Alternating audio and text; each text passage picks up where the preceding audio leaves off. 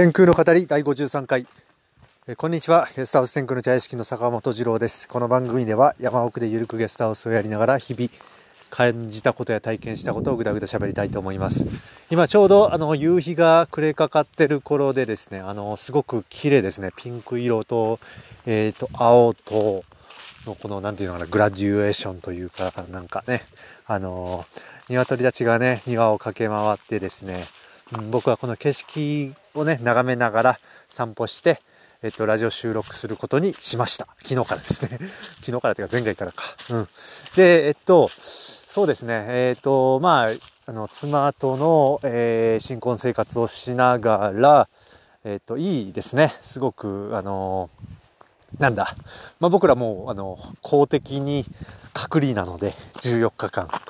まあ、もちろんね、必要最低最低限のスーパーマーケットとかもちろん行くんですけど、もう生活に必要なやつはですね。まあ、基本的にそれ以外はもうどこも行かないっていう感じです。はい。で、えっとですね、うん。あのこの前かな、結局10日ぐらいいたかな、あの、お客さんとして来てくれた、子がいて27歳の郁也くんっていう子かな彼は福井出身の子なんですけど、えー、彼がねすごくちょっとあの印象に残ったお客さんの一人なのでうんちょっとどんな感じかを紹介できたらなと思って、はい、今回はちょっとねまあ、ぐだぐだとおしゃべりします。えっと、うん、彼がね、僕とね、結構なんか面白いことに、面白い共通点がいっぱいあって、うん、面白かったんですよね。あの、後の方でしたけど、まず彼は、ボディビルダーとしても、あの、やっていた。まあ、あの、大会に出たことがあるとか、そんな感じかな。うん。で、僕もね、あの、学生時代から、もう本当、まあ、自衛隊時代も、もう筋肉バカでね、ムキムキだったですね。誰よりも。まあ、誰よりもって言ったらちょっと嘘だけど、本当になんていうのかな。うん、僕より筋肉ムキムキの人はもうなかなか出会えないぐらい筋肉ムキムキでしたね。うん、学生時代からね。あのそう、あの、いじめられないために僕は筋肉武装してたんですけど、あのそう、あの なんだ、無駄にベンチプレスとかやって、えっと、100キロぐらい上げてたんですよね、高校時代から。うん、だからもう、なんていうのか、見た目は本当にもう言ったら、もう立派なものでしたね。うん。うん。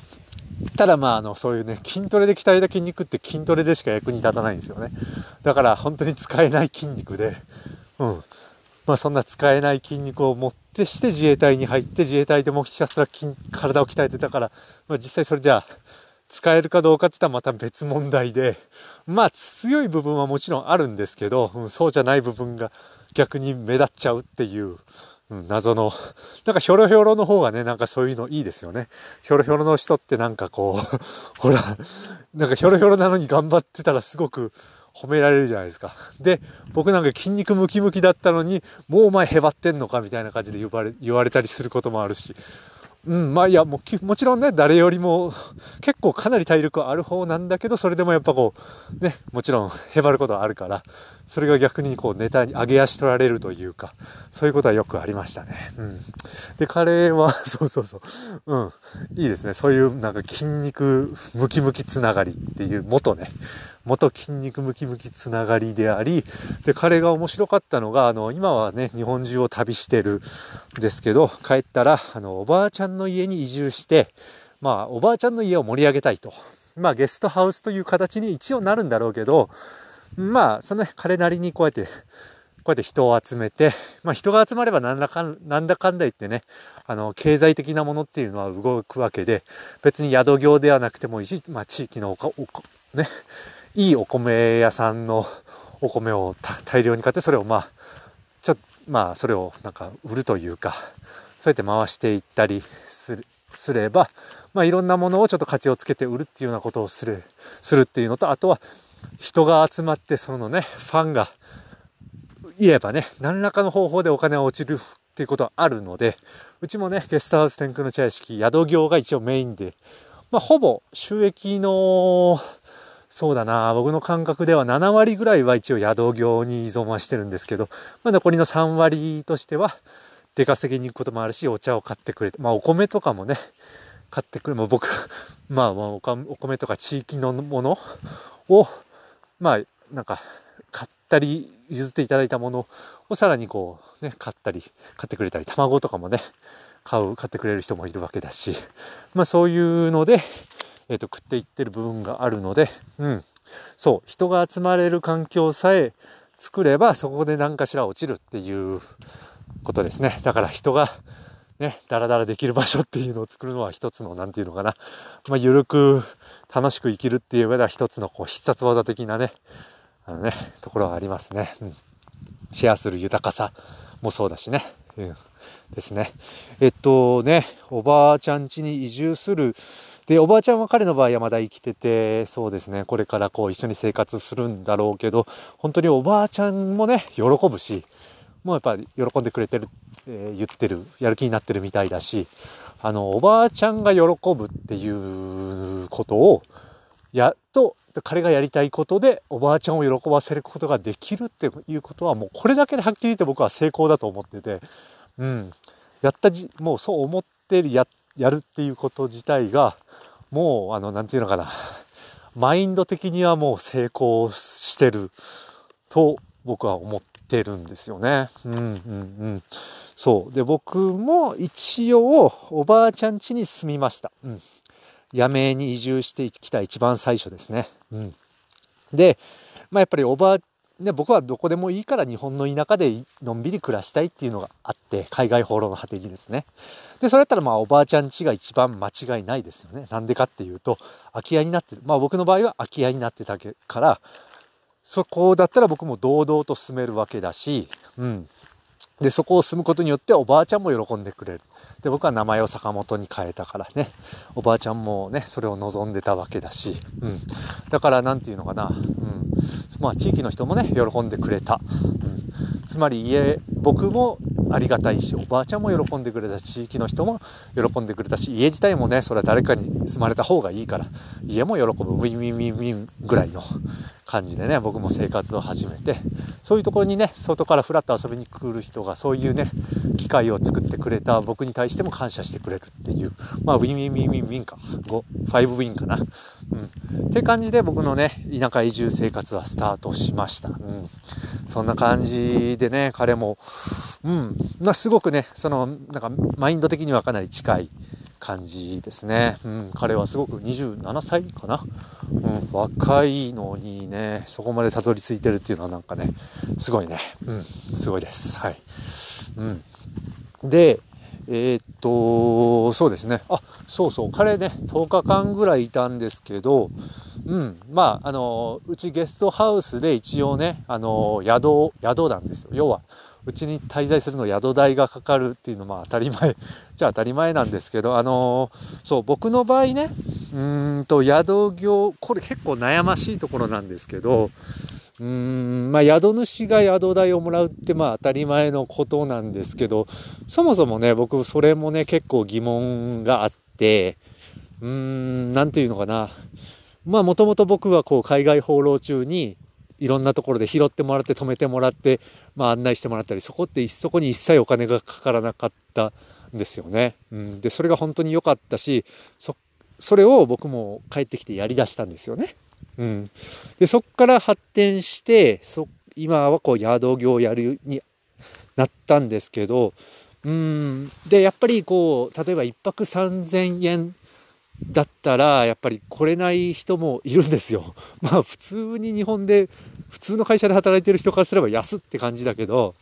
うん、それでもやっぱ来れない人はいてでそういう旅人たちで僕がもともとね貧乏旅行者出身だから、まあ、そういう人たちを大切にしたいっていう思いがあってうんだからそういう人たちによってまあもうね盛り上がってきたというか支えられてきたっていう部分があるわけなので、まあ、いつまでも僕は大切にしたいなと思って今ねシェアハウスっていうのを作ったんですよ。まあ少なそれとは言ってねもう一応ねもう家を一軒借りた以上はそこの運営経費っていうのが必要なのであのー、ね微妙にプラスになるような料金設定でねまあ作ったのが1ヶ月に1万6000円っていう多分どこよりも良心的じゃないかなっていうようなシェアハウスのねスタイルですね、まあ、そこからね移住者が出ている部分もあってうん。で、でもそれは1ヶ月いないといけない、1ヶ月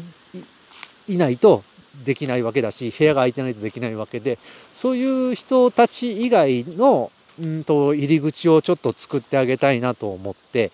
1週間プランっていうのを作りました。うん。はい。えーっとね、これはちょっとちゃんとね、形としてホームページにもちゃんと書いてね、まあ理念に共感したこと、共感する方、あ、いいなって思った方に利用していただきたいと思いますね。うん。何かっていうと、あの、そうなんですよ。あの、チャイさんがやっぱ切って、切る、来ることと、今後あの、うん、お客さん、あ、そうだ、えっと、チャイさんが来るので、うん、まあ、今度ね、子供が生まれるかどうかまだわかんないですけど、あの家庭を養う、養いたいって思うと、やっぱどうしても、で、あとね、他のゲストハウスと、と帳尻を合わせるっていうのもあるんだけど、ほんのちょっとだけ値上げをしようと思ってて、まあ、一泊を3500円にしようと思ってますね。うん。しかし、それをすると、あ、まあ、実際ね、あの、えっとね、前よりも宿泊税がかかったりしているところもあるわけだし、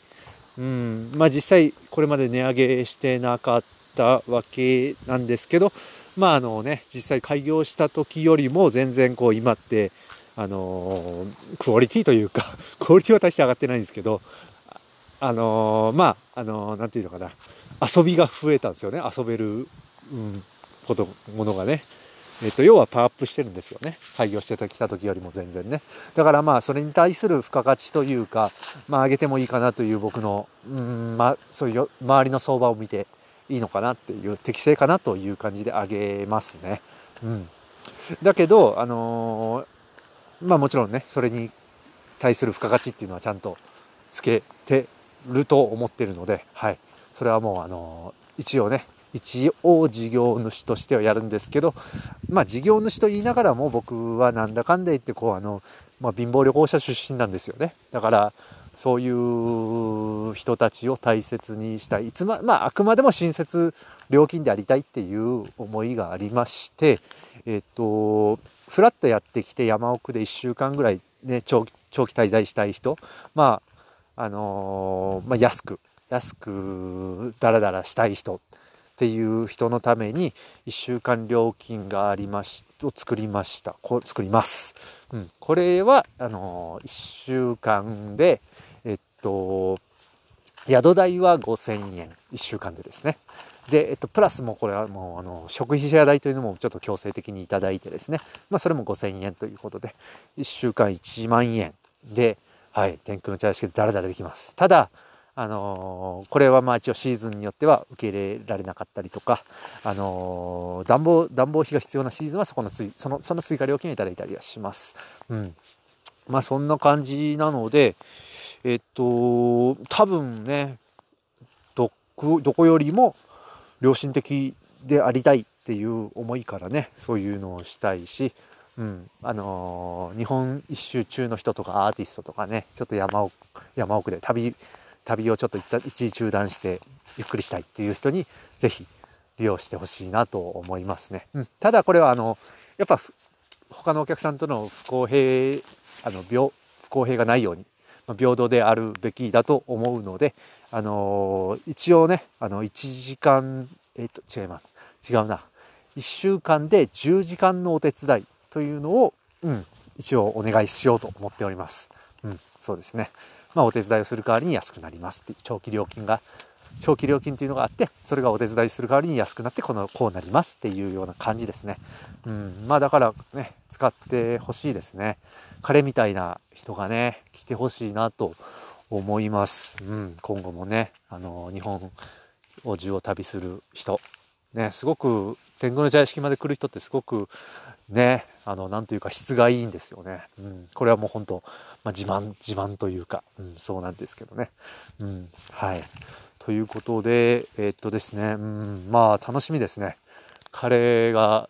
どういう場所を作るかっていうのをね聞いてるだけでワクワクしますよねこっちもね。